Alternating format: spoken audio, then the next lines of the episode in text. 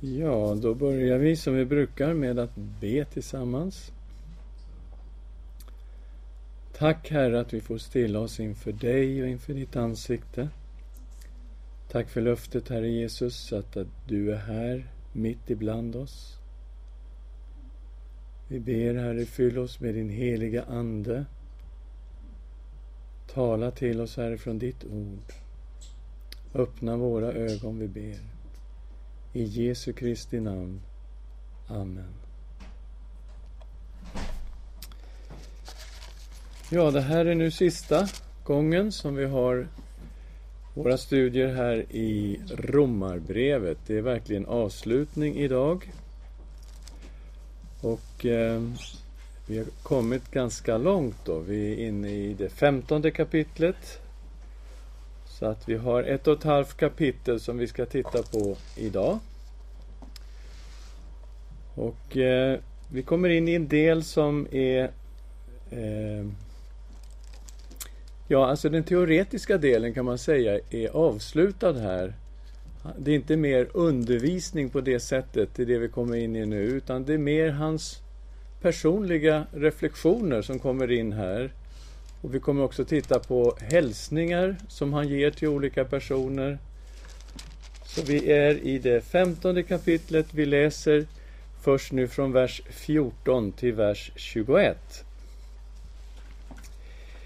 När det gäller er bröder är jag för min del övertygad om att eh, ni själva är fyllda av godhet och uppfyllda av all kunskap, så att ni också kan förmana varandra. Ändå har jag delvis skrivit ganska järvt till er för att påminna er om ett och annat. Och detta i kraft av den nåd som jag har fått. Att jag ska vara Jesu Kristi tjänare bland hedningarna. En som i helig prästtjänst förvaltar Guds evangelium. Så att hedningarna blir det offer som Gud tar emot, helgat genom den helige Ande. Ja, vi kanske bör, eh, stannar där. Han börjar alltså förklara här nu varför han har skrivit på det här sättet till församlingen i Rom, en församling som han då aldrig har besökt tidigare.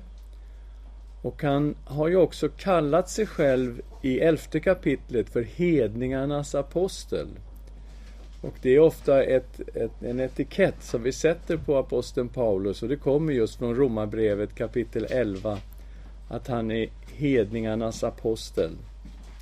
Han talar om att han har ett speciellt uppdrag, säger han i första kapitlets femte vers, för att från alla hedna, hedna folk föra människor till trons lydnad för hans namns skull. Att det är hans uppdrag till alla folk, oavsett vilka de är, så säger han att han har en kallelse att föra människor från alla de här folken till trons lydnad. Och det är ju därför som han har skrivit på det här sättet. Han säger att han har uttryckt sig ganska järvt för att påminna dem om ett och annat. Och det kan vi hålla med om att han har påmint församlingen i Rom om ett och annat i de här första 15 kapitlen. Det är ju sant. Sen så beskriver han sig också som en präst, som Kristi präst, som bär fram församlingarna, de hedningar som har kommit till tro från olika folk, de bär han fram som ett offer åt Gud. Mycket intressant tanke han har här.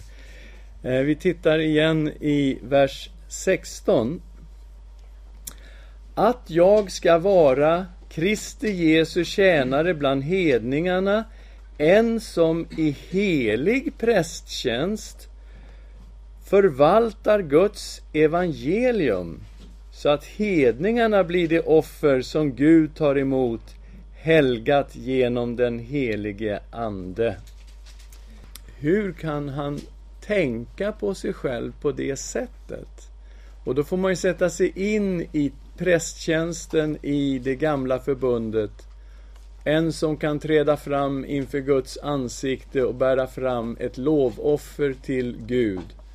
Och han ser det här då att han kommer som en präst inför Gud och det offer som han bär fram, det lovoffer han bär fram inför Gud, det är hedna folken. de här församlingarna som har grundats bland olika folkslag, det är det som är hans offer som han bär fram inför Gud. Vi fortsätter och läser mellan vers 17 och 21. Det är alltså min tjänst inför Gud som jag kan berömma mig i Kristus Jesus. Jag vågar inte tala om annat än det som Kristus har utfört genom mig för att hedningarna ska föras till lydnad genom ord och gärning, genom kraften i tecken och under, genom Andens kraft, så har jag från Jerusalem runt omkring, ända till Illyrien, överallt predikat Kristi evangelium. Jag har satt min ära i att inte förkunna evangelium där Kristi namn redan var känt. Jag ville inte bygga på en grund som någon annan hade lagt. Jag handlade som det står skrivet, det som inte fått budskapet om honom ska se och det som inte har hört skall förstå. Ja, så han vill alltså inte som vanligt skryta om någonting som han själv har gjort. När han talar om vad som har hänt så säger han, ja, det, jag vågar alltså inte tala om något annat än det som Kristus har utfört genom mig. Så han är ju så väl medveten om att det inte är han som har grundat de här församlingarna bland hedna folken. Utan det är någonting som Jesus Kristus har gjort genom honom. Och det handlar då om att föra hedningar till lydnad. Och det var ju det som var hans uppdrag, sa han i första kapitlet att bland alla hedna folk föra människor till trons lydnad. Och här kommer det igen, att det handlar om att hedningarna skulle föras till lydnad. Och det handlar om att de kommer till tro på evangelium och blir lydiga den Herre som de nu har fått, Herren Jesus Kristus. Och han säger, det här har skett genom kraften i tecken och under och genom Andens kraft. Det är alltså ingenting som han tar ära för att han har gjort själv. Utan det allting är på grund av vad Gud har gjort genom honom i den helige Andes kraft. Och man kan se ett parallellställe till det här hur, hur församlingar ändå föddes genom Guds kraft och inte genom Paulus kraft. Vi kan titta till exempel i Första Korinthierbrevet kapitel 2 vers 1-5. När jag kom till er bröder var det inte med stor vältalighet eller hög visdom som jag predikade Guds hemlighet för er. Jag hade nämligen bestämt mig för, när jag var hos er, att inte veta av något annat än Jesus Kristus och honom som korsfäst. Svag, rädd och mycket orolig kom jag till er och mitt tal och min predikan bestod inte i ord som kunde övertyga genom mänsklig visdom, utan genom en bevisning i ande och kraft. Vi ville inte att det tro skulle bygga på människors visdom, utan på Guds kraft.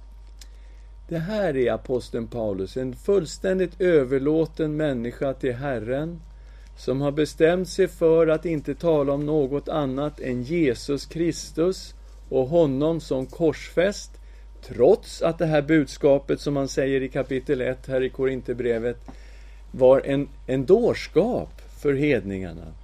Och det var en stötesten för judarna. Men det är det här han har bestämt sig för. Jag predikar Kristus, den korsfäste Kristus. Varför då? Människors tro ska inte vara grundad på, på visdom, på mänsklig visdom, utan på Guds kraft. Och han själv, när han beskriver sig själv här i Andra Korinthierbrevet, ja, då beskriver han sig som en svag människa. En som var svag, rädd och mycket orolig. Han hade alltså ingenting i sig själv som kunde göra att det skulle födas en församling i Korint. Det var någonting som Gud gjorde och det gjordes i den heliga Andes kraft. Vi har ju samma situation när vi tittar in i Galaterbrevet och ser hur han beskriver han första gången kommer till Galaterna i kapitel 4 är det och vers 13 börjar vi. 4.13 Galaterbrevet. Ni vet att det var på grund av kroppslig svaghet som jag första gången fick tillfälle att predika evangeliet för er. Fastän min svaga kropp kunde ha inneburit en frestelse för er, så föraktade ni mig inte eller avskydde mig, utan ni tog emot mig som en Guds ängel, jag som Kristus Jesus. Så han kom ju i sjukdom, i kroppslig svaghet, kommer han till Galatien och predikar evangelium där första gången. Och vi kan alltså se att genom den mycket svage Paulus verkade Guds kraft och Guds ande så att det föddes en församling i Galatien. Så när han är här i Romarbrevet så är det alltså inte fromt tal han håller på med när han säger att han inte vågar tala om något annat än det som Kristus har utfört genom honom. Det är det han är djupt medveten om, att frukten, den här lovoffret som han bär fram inför Gud som en präst, det är ingenting han har själv producerat, utan det är vad Gud genom sin ande har producerat genom aposteln Paulus. Okej, okay. vi tittar på vers 15 till 22. Och det handlar om Paulus planer för framtiden. Och det här är ju, det är i de här verserna egentligen som vi hittar en huvudanledning till varför han överhuvudtaget skriver Romarbrevet. Han har ju aldrig varit i den här församlingen. Och det handlar om att förbereda för sitt besök till Rom. Vi läser vers 22 ner till vers 33. Det, det, är därför jag många gånger har varit förhindrad att komma till er. Men nu har jag inte längre någon uppgift i dessa områden och då jag sedan många år har längtat efter att komma till er vill jag besöka er när jag reser till Spanien. Jag hoppas att på genomresan få träffa er och att ni utrustar mig för resan dit, sedan jag först en tid haft glädjen att vara tillsammans med er. Men nu far jag till Jerusalem med hjälpen till de heliga. Makedonien och Akaja har nämligen beslutat att göra en insamling till de fattiga bland de heliga i Jerusalem. Så har de beslutat, och det, det står också i skuld till dem. Ty om hedningarna fått del av deras andliga goda, så är de också skyldiga att tjäna dem med sitt materiella goda. När jag fullgjort detta och på ett säkert sätt överlämnat denna gåva till dem, ska jag resa till Spanien och besöka er på vägen. Jag vet att när jag kommer till er så kommer jag med Kristi välsignelse i fullt mått. Jag uppmanar er bröder, för vår Herre Jesu Kristi skull och för den kärlek som Anden väcker, att kämpa tillsammans med mig genom att be till Gud för mig, be att jag blir räddad ifrån dem i Judeen som inte tror, och den hjälp som jag har med mig till Jerusalem blir väl mottagen av de heliga. Då ska jag komma till er med glädje, om Gud vill, för att vila ut tillsammans med er. Fridens Gud vare med er alla. Amen. Ja, här har vi verkligen hans resplaner. Han känner sig alltså färdig med uppdraget i den östra regionen av Medelhavsområdet. Och man kan ju undra hur kan han vara klar med det? Det är några församlingar som har grundats här nu på några strategiska platser. Men hans uppdrag är ju som hedningarnas apostel för alla folk. Att föra alla folk till trons lydnad. Och nu har han planer på att fara västerut till Spanien, det västra medelhavsområdet. Det är där han blickar nu. Och han vill alltså passera Rom på vägen. Han vill vila ut där tillsammans med de troende. Han vill bli utrustad av församlingen i Rom för missionsresan till Spanien. Det är hans planer. Han är ju väl medveten om att när han kommer ner till Jerusalem så går han ju rakt in i mycket farliga vatten. Han vet att det är många av judarna som skulle vilja skada honom och till och med döda honom. Så att han ber ju om speciell förbön. I vers 31 och 32. Be att jag blir räddad från dem i Judeen som inte tror och att den hjälp jag har med mig till Jerusalem blir väl mottagen av de heliga. Då ska jag komma till er med glädje om Gud vill, för att vila ut tillsammans med er. Och det är klart, nu har vi ju facit för att vi har ju apostlagärningarna. Så vi kan ju faktiskt se vad som hände aposteln när han kommer till Judeen. Och vi kan våga ställa frågan, blev han bönhörd? Vad säger ni? Ja, fast inte så som han själv hade planerat. Eller hur? Visst, han kommer till Jerusalem. Det blir ett upplopp. De arresterar Paulus och de är mycket nära att lyncha honom. Och det är flera av judarna, en grupp judar, som, som svär en ed på att de inte ens ska äta innan de har dödat aposteln Paulus. Men Herren räddar honom, visst, han räddar honom. Men han förs som fånge till Caesarea. Och i Caesarea får han sitta som fånge i två år. Och sen då så vädjar han till kejsaren. Och som romersk medborgare har han rätt att få sin sak prövad inför den kejserliga domstolen i Rom. Så han skickas till Rom som fånge, lider skeppsbrott, hamnar på Malta.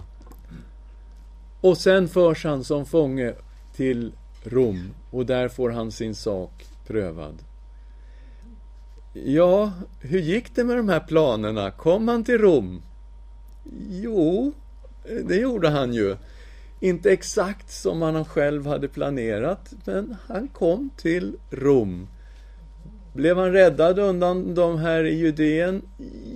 Ja, på något sätt blev han ju det. Han blev ju inte dödad, fast de hade satsade stenhårt på att ta livet av aposteln. Vad säger du, Rune? Ja, han var ju smart. Han fixade en gratis biljett, ja.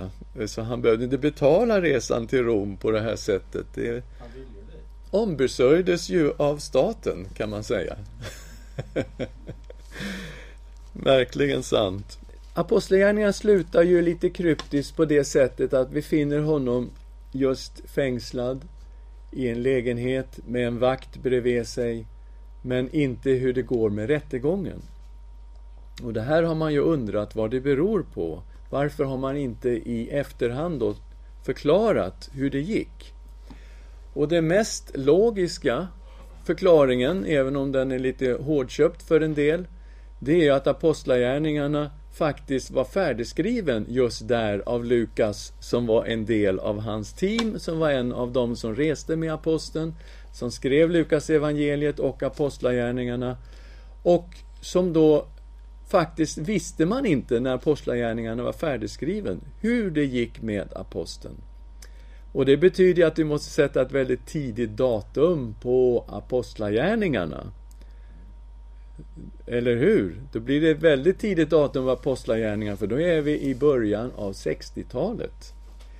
Och är det tidigt datum på Apostlagärningarna, då är det ännu tidigare datum på Lukas evangelium, som man hänvisar till i inledningen av Apostlagärningarna. Så här har vi ju någonting att bita i.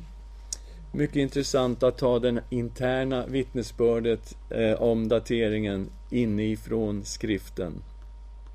Så vad hände med aposteln? Ja, enligt traditionen så blev han frigiven eh, ifrån den här fängslandet i, som han satt i Rom i slutet av apostlagärningarna. Han fick göra sin resa till Spanien och sen så blev han arresterad en andra gång och en andra gång förd till Rom och då blev han martyr under kejsar Neros regering år 64 ungefär. Så att eh, det är vad den kristna traditionen säger. Och jag tror de har bra koll på en så stor apostel som aposteln Paulus. Ja, vi kommer nu in i det sextonde kapitlet och det vi möter här är ju en mängd hälsningar till olika personer. Och eh, den första som vi möter är Febe. Och vi läser vers 1 och 2 i det sextonde kapitlet. Vår syster Febe, som tjänar församlingen i Kenkrea, vill lägga ett gott ord för er. Ta emot henne i Herren på ett sätt som anstår de heliga och ge henne den hjälp hon behöver. Hon har också varit till hjälp för många, även för mig. Vem är hon? En syster Febe som tjänar i församlingen i Kenkrea. Ja, ordet är diakonos, så att vi får anta att hon hade någon sorts diakonissetjänst i församlingen i Kenkrea. Intressant, Paulus skriver det här brevet ifrån Korint och Kenkrea är hamnstad till Korint så att de låg liksom vägg i vägg. Så när han nu rekommenderar Febe som ska åka till Rom och ber dem att ta hand om henne och ge honom den, henne den hjälp som hon behöver. Ja, då blir det ganska säkert att hon är brevbäraren. Det är alltså hon som far till Rom med en rekommendation i handen. Här, slå upp 16 kapitlet, vers 1 och 2 så får ni se vem jag är och att jag är rekad av aposteln Paulus själv. Eh, så helt säkert så är hon brevbäraren till det här brevet. Vi möter ett par personer också i vers 3 till 5 som vi har mött i Apostlagärningarna och som är hälsat till på några ställen också i, i Paulus brev. Hälsa Priska och akvilla, mina medarbetare i Kristus, som har vågat sina liv för mig. De tackar inte bara jag, utan alla hedna kristna församlingar. Hälsa också församlingen som kommer samman i deras hus. Vilka är det här? Priska och Aquilla.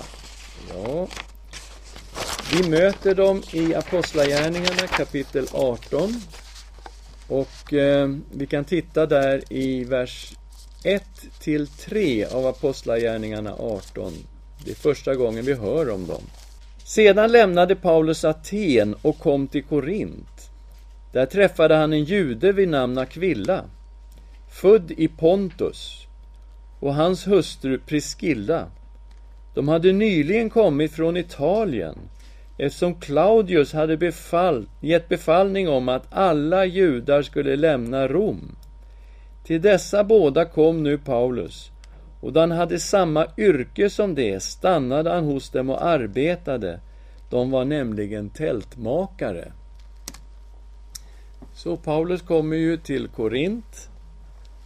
Han är solokvist. Han har inte med sig sitt team här. Eh, de har han lämnat eh, bakom sig i Berea. Eh, ligger uppåt i Grekland då, Makedonien. Och han kommer alltså till Korint och han träffar här då en, en jude som heter Aquilla. Och han, Paulus visar sig kan ett hantverk som var vanligt att fariseerna skulle kunna ett hantverk. Eh, och han har ju varit farisé, så han hade lärt sig ett hantverk. Och han var tältmakare eller sadelmakare. Ja, alltså jobbade med lädervaror kan man säga. Och eh, kunde alltså tillverka läderprodukter, väskor och andra sådana här lädervaror. Var han skicklig i. Och han kunde säkert göra tält också. Eh, det tror jag. Och de här bor han nu hos. Aquilla och Priska och det visar sig att det här är väldigt speciella troende. De har alltså flytt ifrån Rom. Alla judarna hade fått befallning att lämna Rom under eh, Claudius tid som kejsare. Och därför hade de hamnat i Korint.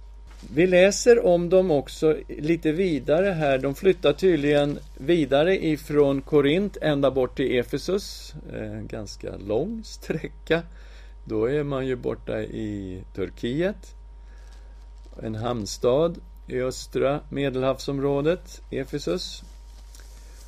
Och vi läser vers 24 till 27 av Apostlagärningarna. Till Efesus kom en jude som hette Apollos. Han var född i Alexandria och var en lärd man och mycket kunnig i skriften. Han hade fått undervisning om Herrens väg och talade brinnande i anden och undervisade noggrant om Jesus. Men han kände bara till Johannes dop. Han började också frimodigt att predika i synagogan. Priskilla och Aquilla hörde honom och de tog sig an honom och förklarade grundligare Guds väg för honom. Och sen visar det sig att den eh, Apollos som de investerar mycket tid i, han blir en stor förkunnare som sen kommer till Korint, kanske rekad igen av Aquila och Priscilla som just har kommit från Korint. Och eh, där blev han en favoritförkunnare för en stor del av församlingen i Korint. Och det ser vi ju i första Korinthierbrevet.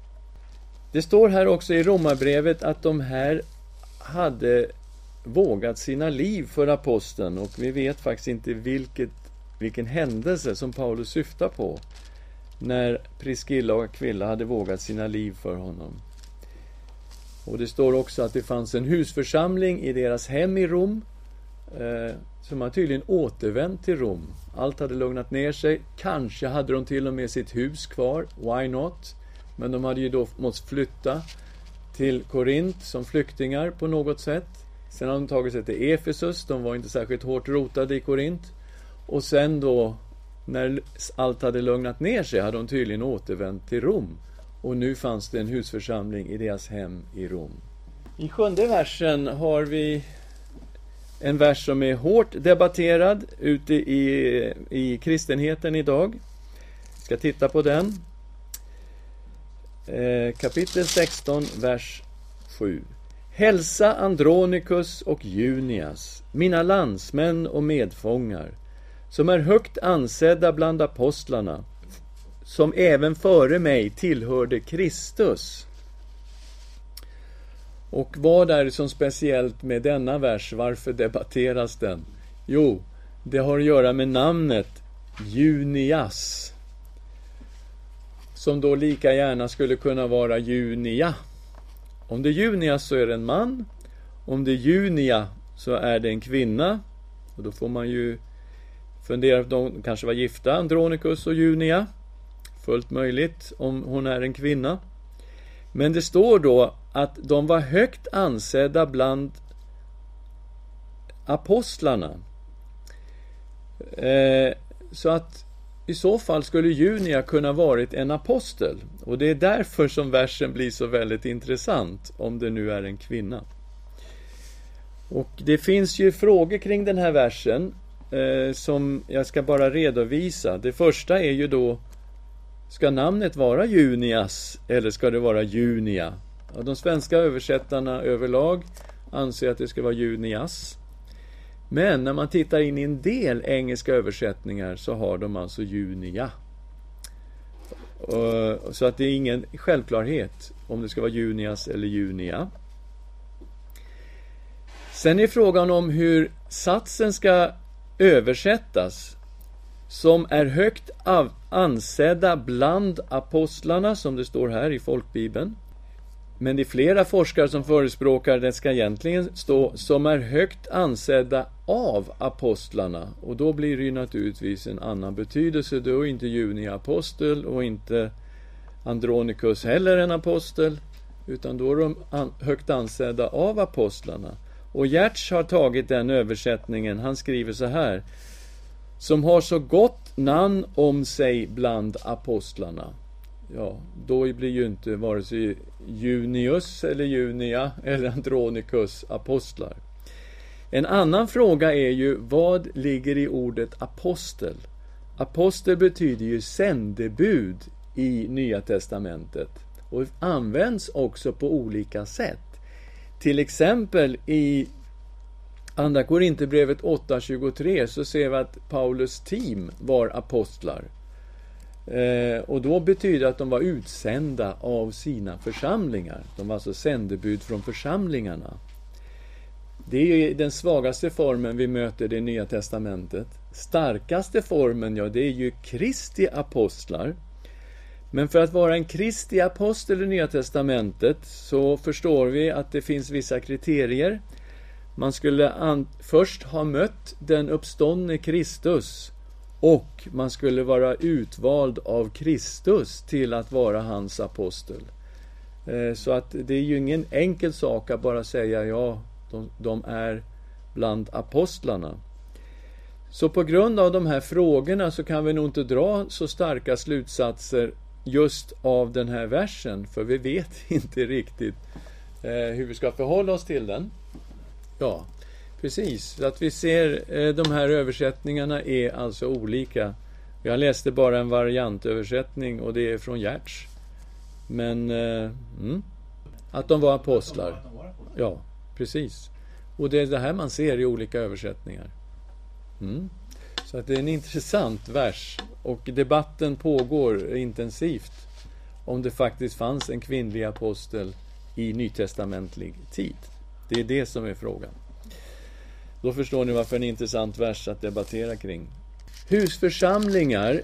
Vi ser ju här åtminstone tre olika husförsamlingar i de här hälsningarna. Och det är säkert inte alla, utan det var så att de kristna samlades i hemmen och hade husförsamlingar och det kunde vara rätt så stora grupper kring de här hushållen. Men man gick till ett hushåll och så samlades man där och så var det en annan grupp som samlades i ett annat hushåll.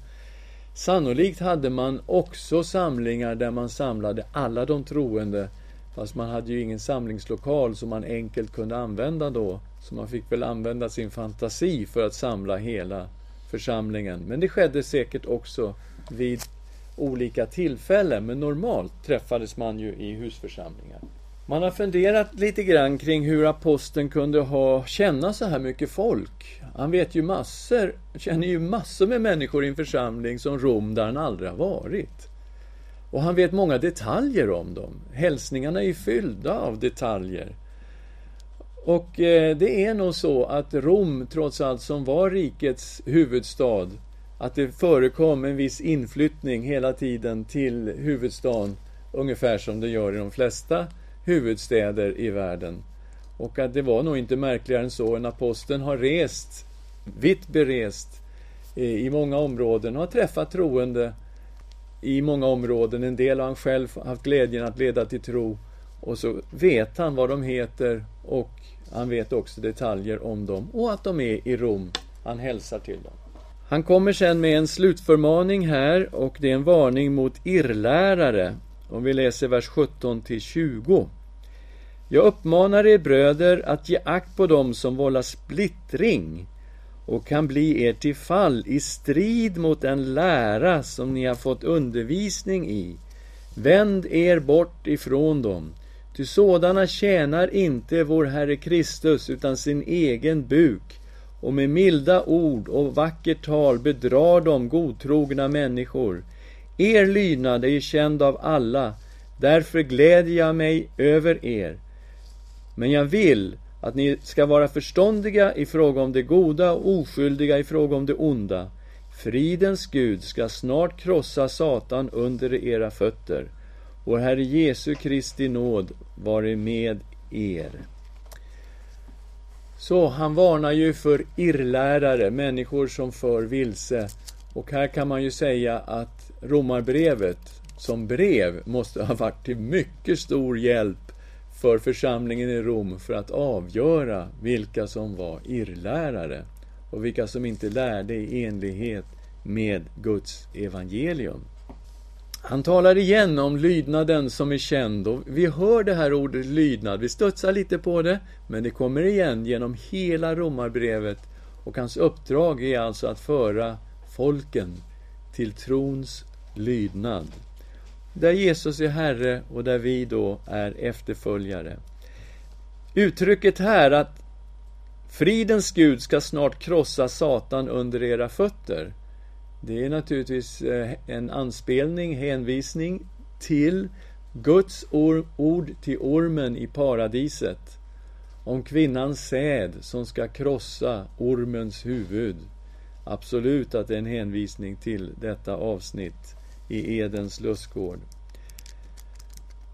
Och så avslutar han då, kan man säga, brevet med Fridens Gud, ja just det, vår Herre Jesu Kristi nåd vare med er. Och han säger ju att detta är kännetecknet på de brev som han skriver. Det säger han i Andra Thessalonikerbrevet kapitel 3, vers 17 och 18.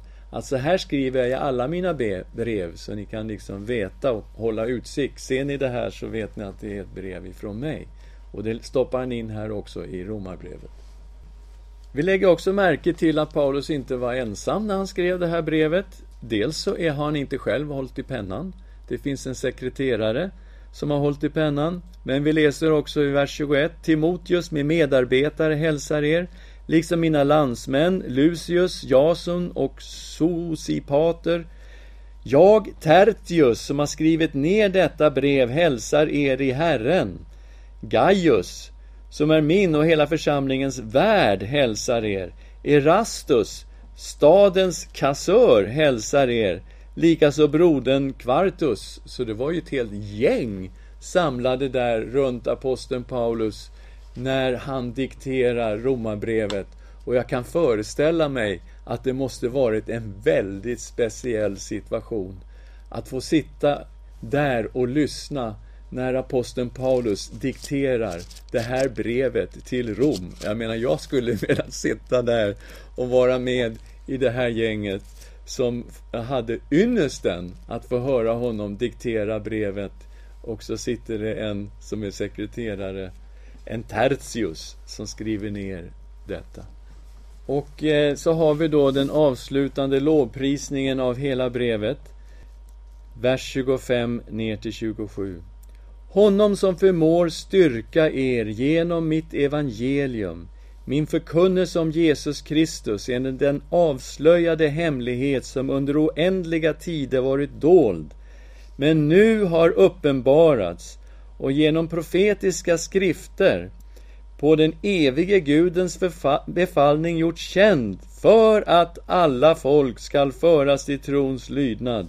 Gud den ende vise tillhör äran genom Jesus Kristus i all evighet. Amen. En fantastisk lovprisning. Och här, i den här lovprisningen, ligger alltså hela brevets tema, kan man säga. Gud förmår styrka er genom mitt evangelium, och det är det evangeliet som han har alltså beskrivit genom hela romarbrevet. Min förkunnelse om Jesus Kristus, som då är i fokus av detta evangelium, enligt den avslöjade hemlighet, och det är nu Kristus som har kommit till världen och hemligheten som en gång har varit dold, under oändliga tider har den varit dold. Detta med evangelium som har kommit genom Jesus Kristus. Och nu har den alltså uppenbarats och genom profetiska skrifter dessutom. Och det här säger Paulus i inledningen av Romarbrevet, att det här är Guds evangelium som han har utlovat i de profetiska skrifterna. Så det är precis det han säger. Att, eh, att evangeliet har sin rot i Gamla Testamentet. Och vi har ju över 70 hänvisningar genom eh, Romarbrevet till just Gamla Testamentet och han använder Gamla Testamentet hela tiden när han lägger ut evangeliet. Och på Guds befallning har det här gjorts nu känt för att alla folk ska föra till tro, föras till trons lydnad. Ja, där har vi det. Det är hans uppdrag som apostel. Att predika detta evangelium för alla folk som ska föras till trons lydnad. Och alla folk, förstår vi genom romabrevet, faktiskt också inkluderar judarna. Han, han säger ju att Gud har en strategi i Romarbrevet 9, 10, 11 för att föra judarna till eh, omvändelse och tro. Och det är avundsstrategin som kommer fram där. Och Gud har alltså inte vänt judarna ryggen, utan han vill att de också ska se att Jesus är Messias och komma till tro på honom. Så här har vi hela brevets tema, rakt in i lovprisningen. Och så avslutar det då 27 versen. Till Gud, den ende vise, tillhör äran genom Jesus Kristus i all evighet. Amen. Och där får vi också sluta. Jag har dragit över några minuter. Men vi avslutar ändå med att be tillsammans. Tack Herre för detta fantastiska brev. Tackar dig Herre för att evangelium så tydligt är utlagt genom hela romarbrevet. Och tack Herre att du vill hjälpa oss att ta detta evangelium till våra hjärtan och följa dig, Herre, som vår Herre och Frälsare. Och vi stämmer in i den här lovsången att du, Gud, den ende vise, dig tillhör äran genom Jesus Kristus i all evighet. Amen.